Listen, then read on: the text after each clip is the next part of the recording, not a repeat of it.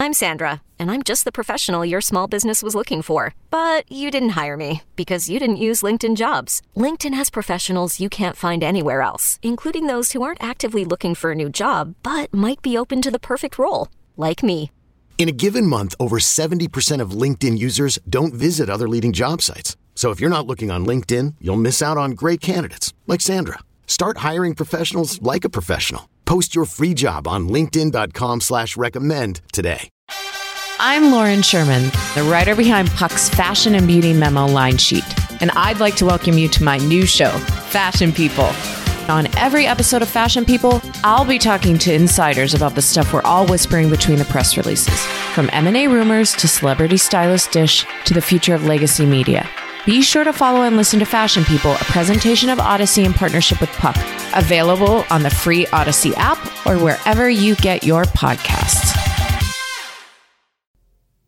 On March 8, 1971, Muhammad Ali and Joe Frazier went 15 rounds at Madison Square Garden.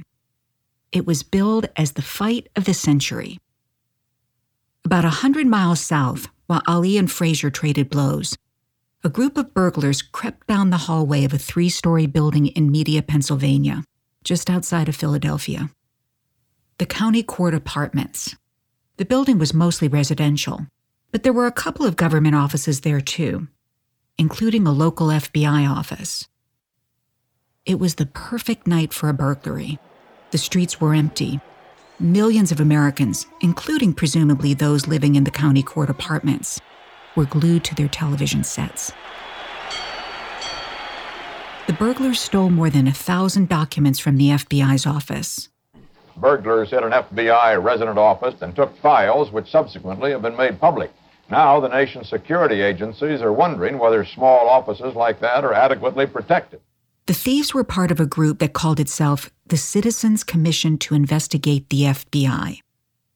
In the days after the burglary, they photocopied reams of documents and sent them to reporters all over America. One of those documents, a single page, had a curious acronym on it COINTELPRO. The reporters started trying to make sense of what they'd received, ferreting out sources, requesting more documents through the Freedom of Information Act, suing for records. On December 6, 1973, almost two and a half years after the break in, Carl Stern of NBC News revealed the COINTELPRO against the New Left. The documents prove for the first time that the FBI undertook a program in 1968 to harass and destroy New Left political organizations whose views the federal police agency disagreed with. Wrote FBI Director Hoover, we must frustrate every effort of these groups and individuals to consolidate their forces. More revelations followed reports of the FBI opening citizens' mail, tapping phones, infiltrating domestic political movements. The U.S. Senate decided someone needed to be held to account, and not just by the press. After the twin political crises of the Vietnam War and the Watergate political scandal, there's sort of a critical mass forming in the US Senate in particular they've decided that they just have to face this problem. Kate Scott is the associate historian of the U.S. Senate. Are these agencies like the FBI and the CIA violating the constitutional rights of U.S. citizens? There are enough people within the Senate who are determined to find out. And they decide to create this special committee, which becomes known as the Church Committee. The committee was named for its leader, Senator Frank Church, a Democrat from Idaho. Before the Church Committee was formed in 1975, there was virtually no congressional oversight of the FBI. For more than four decades, J. Edgar Hoover's interaction with Congress consisted mostly of him coming to Capitol Hill for budget hearings, and he always got the money he asked for. These next two episodes are about the reckoning that finally came first through the Church Committee, and then through the House Select Committee on Assassinations.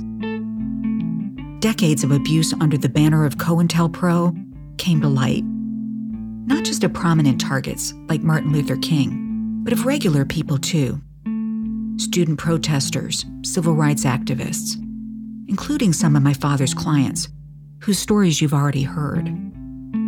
But there were other things that didn't come to light, too. An operation even more secret than COINTELPRO. One that helps to explain why Congress didn't look deeper into the assassination of Dr. Martin Luther King Jr.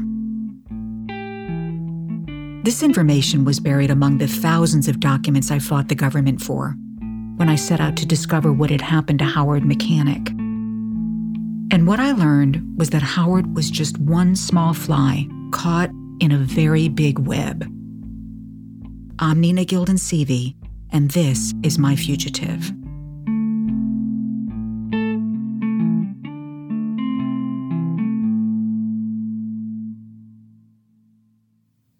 The Church Committee was given just 16 months to conduct its investigation into what the CIA had done abroad and what the FBI had done at home. One of the things I did early was to suggest to the committee we can't possibly cover everything. We have to make choices. If we tried to cover everything, we would do nothing well. That's F.A.O. Schwarz. His great grandfather owned the famous toy store. This F.A.O. Schwarz is a lawyer and was the chief counsel for the church committee. I remember coming back and giving the committee a list of the things we thought we should emphasize, and it was like 15 or something like that. So they start to dig. They comb through 110,000 documents, depose 800 witnesses. In a series of public televised hearings, they expose COINTELPROs against civil rights activists and anti war protesters. In one hearing, Curtis Smothers minority counsel for the committee, told the story of Jane Sauer, my father's client, who was a member of the St. Louis group Action. If you look to tab 9 4 of your books, you will see the Bureau's report on a COINTELPRO effort against a white female who was involved as an officer in what is defined as a local black activist group. Smothers didn't use Jane's name before the committee, but he read directly from the letter the FBI sent to her husband. Or she wouldn't be shucking and jiving with our black men in action, you dig? Like all she wants to integrate is the bedroom, and us black sisters ain't gonna take no second best for our men. So lay it on her, man, or get her the hell out of blank. It's signed a soul sister A particularly effective technique as reflected by the memorandum. Schwarz immediately followed Smothers with a list of six other examples of FBI disinformation campaigns. Like the story about a group of Unitarians who went to the Democratic National Convention in 1968. Agents in the FBI field office in Chicago signed up to offer housing, listing fake names and addresses. The tactic had its designed effect uh, because, according to FBI documents, the persons who went out to look for these houses made, quotes, long and useless journeys to locate the addresses. Years later, I asked Schwarz why the committee chose to focus on something so trivial.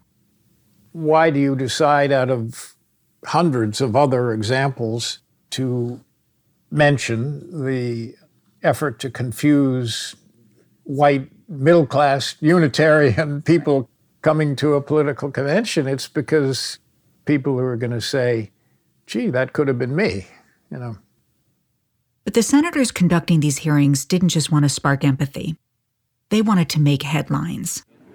The most dramatic testimony today involved the surveillance of Martin Luther King. The committee staffers described in detail attempts to discredit and to destroy King, to try to turn his followers against him, even to find another idol for black Americans. It was through the church committee hearings that America learned of the FBI's poison pen letter to King. Good evening. Senate investigators charged today that the FBI at one time sought to blackmail the late Martin Luther King into committing suicide. The evidence in memos and other FBI documents is part the idea that the FBI was, you know, trying to destroy people or ultimately, like with Martin Luther King, wanting to get people killed those were amazing things they were doing. Here's Schwarz back in 1975, describing the letter to Senator Church and the other committee members. It was found in the files of Mr. Sullivan, uh, who was the assistant director of the FBI and was heavily involved in these programs. William Sullivan, you might remember him. He was the one who typed the letter and put it into a package, along with the recordings from bugs the FBI had planted in King's hotel rooms. That package was sent to King's home, where his wife Coretta opened it. The document which was found is a draft of the letter, which was the anonymous letter which was actually sent. Is there any dispute that the letter did, in fact, come from the FBI? Uh, we've heard no dispute of that. William Sullivan never appeared before the committee. He was ill at the time, living in New Hampshire. Senator Walter Mondale, later vice president under Jimmy Carter, traveled to Sullivan's home and deposed him. He was J. Edgar Hoover's right hand man. Very bright guy. Sullivan wasn't just the author of the suicide letter, he was the main architect of COINTELPRO. When I questioned him, Hoover, of course, had been dead for a couple of years, and I think he wanted to talk. I think he wanted to get this off his chest. He wanted to share some of the abuses and excesses that often he and Hoover cooked up. We spent a full day listening to this. It was a fascinating day. That part of the record, I don't know how many people read it, but that part of the record is really extraordinary, don't you think? I wouldn't know, and no one else outside the committee would either. Sullivan may have unburdened himself to Mondale that day, but the deposition has been under seal ever since. All we have are select snippets of Sullivan's interview, which appeared in the committee's final report. Even those few quotes reveal the FBI's breathtaking disregard for the law. The one thing we were concerned with was this, Sullivan said. Will this course of action work? Will it get us what we want? Will we reach the outcome that we desire to reach? As far as legality is concerned, morals or ethics, it was never raised by myself or anybody else. Sullivan's deposition isn't the only piece of history still hidden from view. The church committee held over 150 hearings, but most of those were closed hearings, opportunities for senators to ask questions that couldn't be asked in public. Like the Sullivan deposition, the closed hearings are under a 50 year seal, which means the documents could be made public in 2025. I have top secret security clearance. I still do not have access to this material. It is closed and it is held under the jurisdiction of the Senate Select Committee on Intelligence, the Church Committee's uh, successor committee. That's Kate Scott again, the U.S. Senate historian. In 2025 and 2026, these materials will technically fall outside of that 50 year rule. However, Given the nature of much of these materials, I believe that these materials will not be available soon after that 50 year rule expires. And then there's the information that no one knows and will never know. Not because it's under seal, because the documents containing it have been destroyed. One of Hoover's aides told a congressional committee that after Hoover died, he'd locked the director's personal office. But that's not where the files were. They were in the office of his personal secretary, Helen Gandy. And as she told a committee, after Hoover's death, she destroyed 45 drawers worth of documents. Everything in the personal files, as I reviewed them, was destroyed. Gandy claimed the material was just personal papers, but Mark Gitenstein, a lawyer for the church committee, found something different. And what I discovered was that there were two sets of files maintained in Hoover's personal office. One was was labeled at the top official and confidential, sensitive files. There was a file on Dr. King. Now, it wasn't the whole Dr. King file, but it was important portions of the file. So that was one set of files. Gitenstein also found a second set of files, the personal and confidential files. Now, what was disturbing about what I found was the official and confidential files were all there, okay, A through Z. There was in alphabetical order. But the personal and confidential files only were A through C, okay? D through Z were gone. The reason I remember the A through C is because there was a folder under B for black bag jobs. What was in D through Z? Lost to history. More after the break.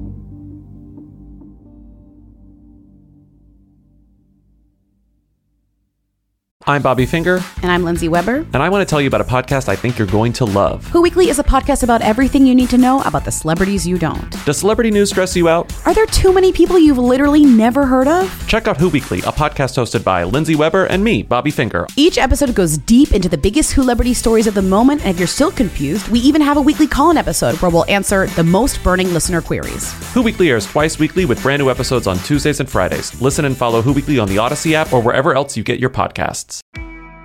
I'm Shimol Yai, and I have a new podcast called The Competition. Every year, 50 high school senior girls compete in a massive scholarship competition. I wouldn't say I have an ego problem, but I'm extremely competitive. All of the competitors are used to being the best and the brightest, and they're all vying for a huge cash prize. This will probably be the most intense thing you've ever gone through in your life. I remember that feeling because I was one of them.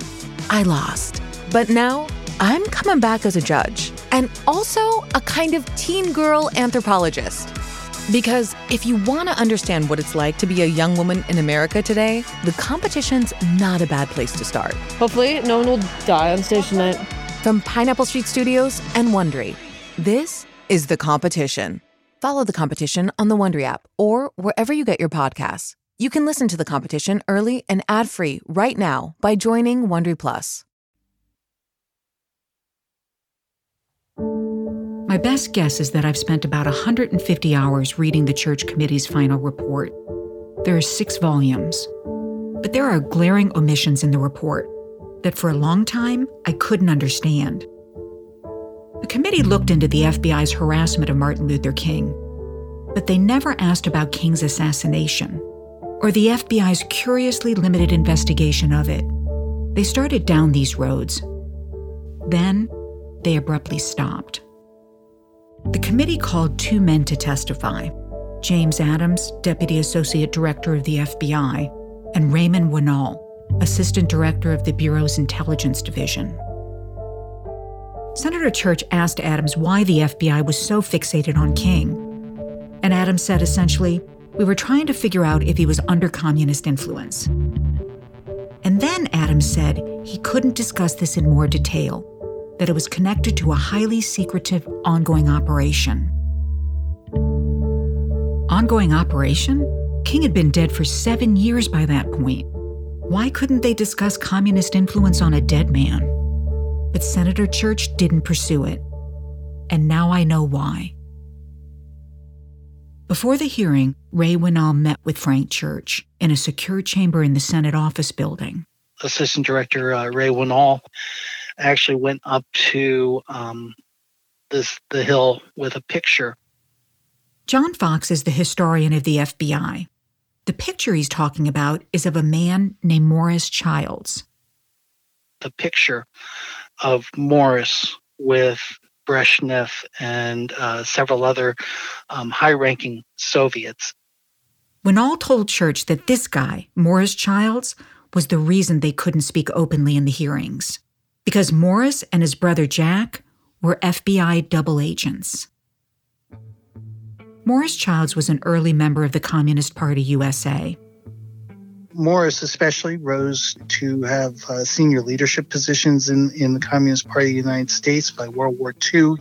He was the editor of the Daily Worker, which was the, the principal newspaper of the party. But in the mid 50s, Childs fell out with the party, and then he was recruited by the FBI. Starting in 1958, Morris goes to Moscow and other parts of the communist world, especially China and Cuba, um, Prague, you know, so forth. Morris was meeting with all of the high level communist officials in those countries he visited. He would meet with Khrushchev. He was meeting with, you know, the, the Politburo members. You know, he'd go to China and he would meet with Deng Xiaoping. He would meet with Castro if he went to Cuba. This was unparalleled, unprecedented access. Morris Childs made 52 trips over more than 20 years, giving the FBI a constant window into the inner workings of the communist leadership around the world. And he would come back and he would write up extensive memos with the FBI's help on all that he learned. Morris wasn't just bringing intelligence back, he was also bringing money. Under Hoover's watchful eye, Childs was the main conduit for cash coming from the Soviet Union into America. Morris would bring the money in, and his brother Jack would hand it out to Communist Party chapters around the country. But of course, first the FBI takes down all of the, the numbers on the bills that, that Jack's covertly given, and they track that money and how the Communist Party is using it. So they know at all times, you know, in a sense, where most of the funds that the Communist Party has are going. The mission that Morris and Jack Childs were working on was known as Operation Solo, and it couldn't have been more secret. Solo had its own offices at the Bureau, its own filing system. They kept the dissemination of the intelligence very, very um, tightly held. In fact, within the Bureau itself, oh gosh, you probably had less than a dozen and a half people at any one time who knew about the thing. No one in the government, outside of that small group of people in the FBI, knew the identity of the men behind Operation Solo. Morris and, and his FBI handlers write information up into a memo. The memo is then given to the president, the vice president, the secretary of state, the head of CIA. Um, and they're basically allowed to read the memo, and then the FBI takes back the actual physical memo. And they're cautioned, you know, we, we cannot compromise this source's identity. So when Ray Wannall told Frank Church about Morris Childs, he was sharing intelligence not even presidents were privy to. Remember, back in 1963, Hoover went to Attorney General Bobby Kennedy and to President John F. Kennedy and said he wanted permission to start spying on King. Give me these powers, he said, because King is a communist, or at least his advisor is, Stanley Levison. The Kennedys asked Hoover how he knew this, but he wouldn't tell them who his source was. That source was Operation Solo. Because of Morris's role in and Jack's role in identifying Stanley Levison, one of Dr. King's um, close advisors, as a Communist Party member who actually had had ties with Soviet intelligence, um, Morris's identity was very clearly at risk. Hoover never revealed his source to Kennedy or to President Lyndon Johnson or to President Richard Nixon. But now that secret was in jeopardy. If Frank Church and his colleagues started asking questions about why the FBI thought King was a communist, the questions would lead to Stanley Levison, and then from Levison to Jack Childs, and from Jack to Morris. If the church committee tugged on that thread, the entire operation would be compromised, and Morris Childs, who was still traveling to Russia, would be in mortal danger. At the most basic level, you were talking about Morris's life. Frank Church made a choice to protect the Childs brothers and Operation Solo. And so Church actually um, backed down, at least from pursuing the origins of that investigation. Ray Wannall himself talked about his interaction with Frank Church in a 2004 documentary. He categorically assured us that neither he nor any member of his staff would ever raise any questions publicly or privately that might compromise Solo. And he kept his word. Whenever committee members probed too deeply into the FBI's treatment of Dr. King, Church would intervene, shifting the questioning onto something else, deflecting away. In April of 1976, the Church Committee wrapped up its work. Leaving many questions not just unanswered, but unasked. The Department of Justice briefly took up the baton, conducting its own investigation into the FBI's handling of the King assassination. They found some serious errors, but when I read the report years later, that wasn't what bothered me the most. It was this. The Department of Justice recommended that all the tapes generated from the surveillance of Dr. King be destroyed. Destroy the tapes. Destroy the transcripts destroy the entire King file. According to the report, and I quote, these may be sought by King's heirs and representatives. Worse still, they may be sought by members of the public at large under the Freedom of Information Act. They're talking about people like me, people who have uncovered the FBI's failure to explore a conspiracy to kill King, people who found the loose threads and pulled next time on My Fugitive. The FBI never made a concerted effort to check out the possibility of a Ray family conspiracy in the assassination. The Bureau was so heavily weighted against King that it affected its ability to rationally and fairly carry out the investigations. The committee has circumstantial evidence suggesting that James Earl Ray knew people who might have known that money was being offered for King's death. The FBI didn't want to go near a conspiracy investigation because if they had done it, they would have found their own unlawful activity.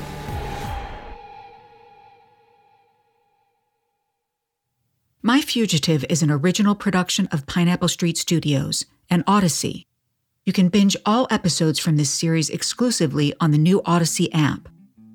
Audacy has all the podcasts you crave, plus the music, news, and sports that matter to you. That's A U D A C Y. Download it for free today from the App Store or Google Play.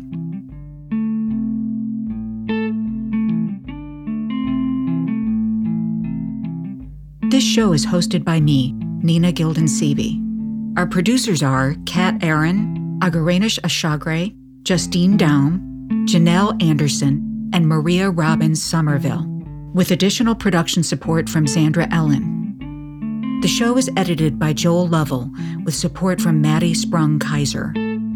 Research and fact checking by Charles Richter and Ben Phelan. Our engineers are Noriko Okabe, Hannes Brown, and Will Bigwood. This episode features original composition by Hannes Brown, original music by David Einmo, and music from Blue Dot Sessions. Special thanks to our executive producers, Max Linsky and Jenna Weiss Berman.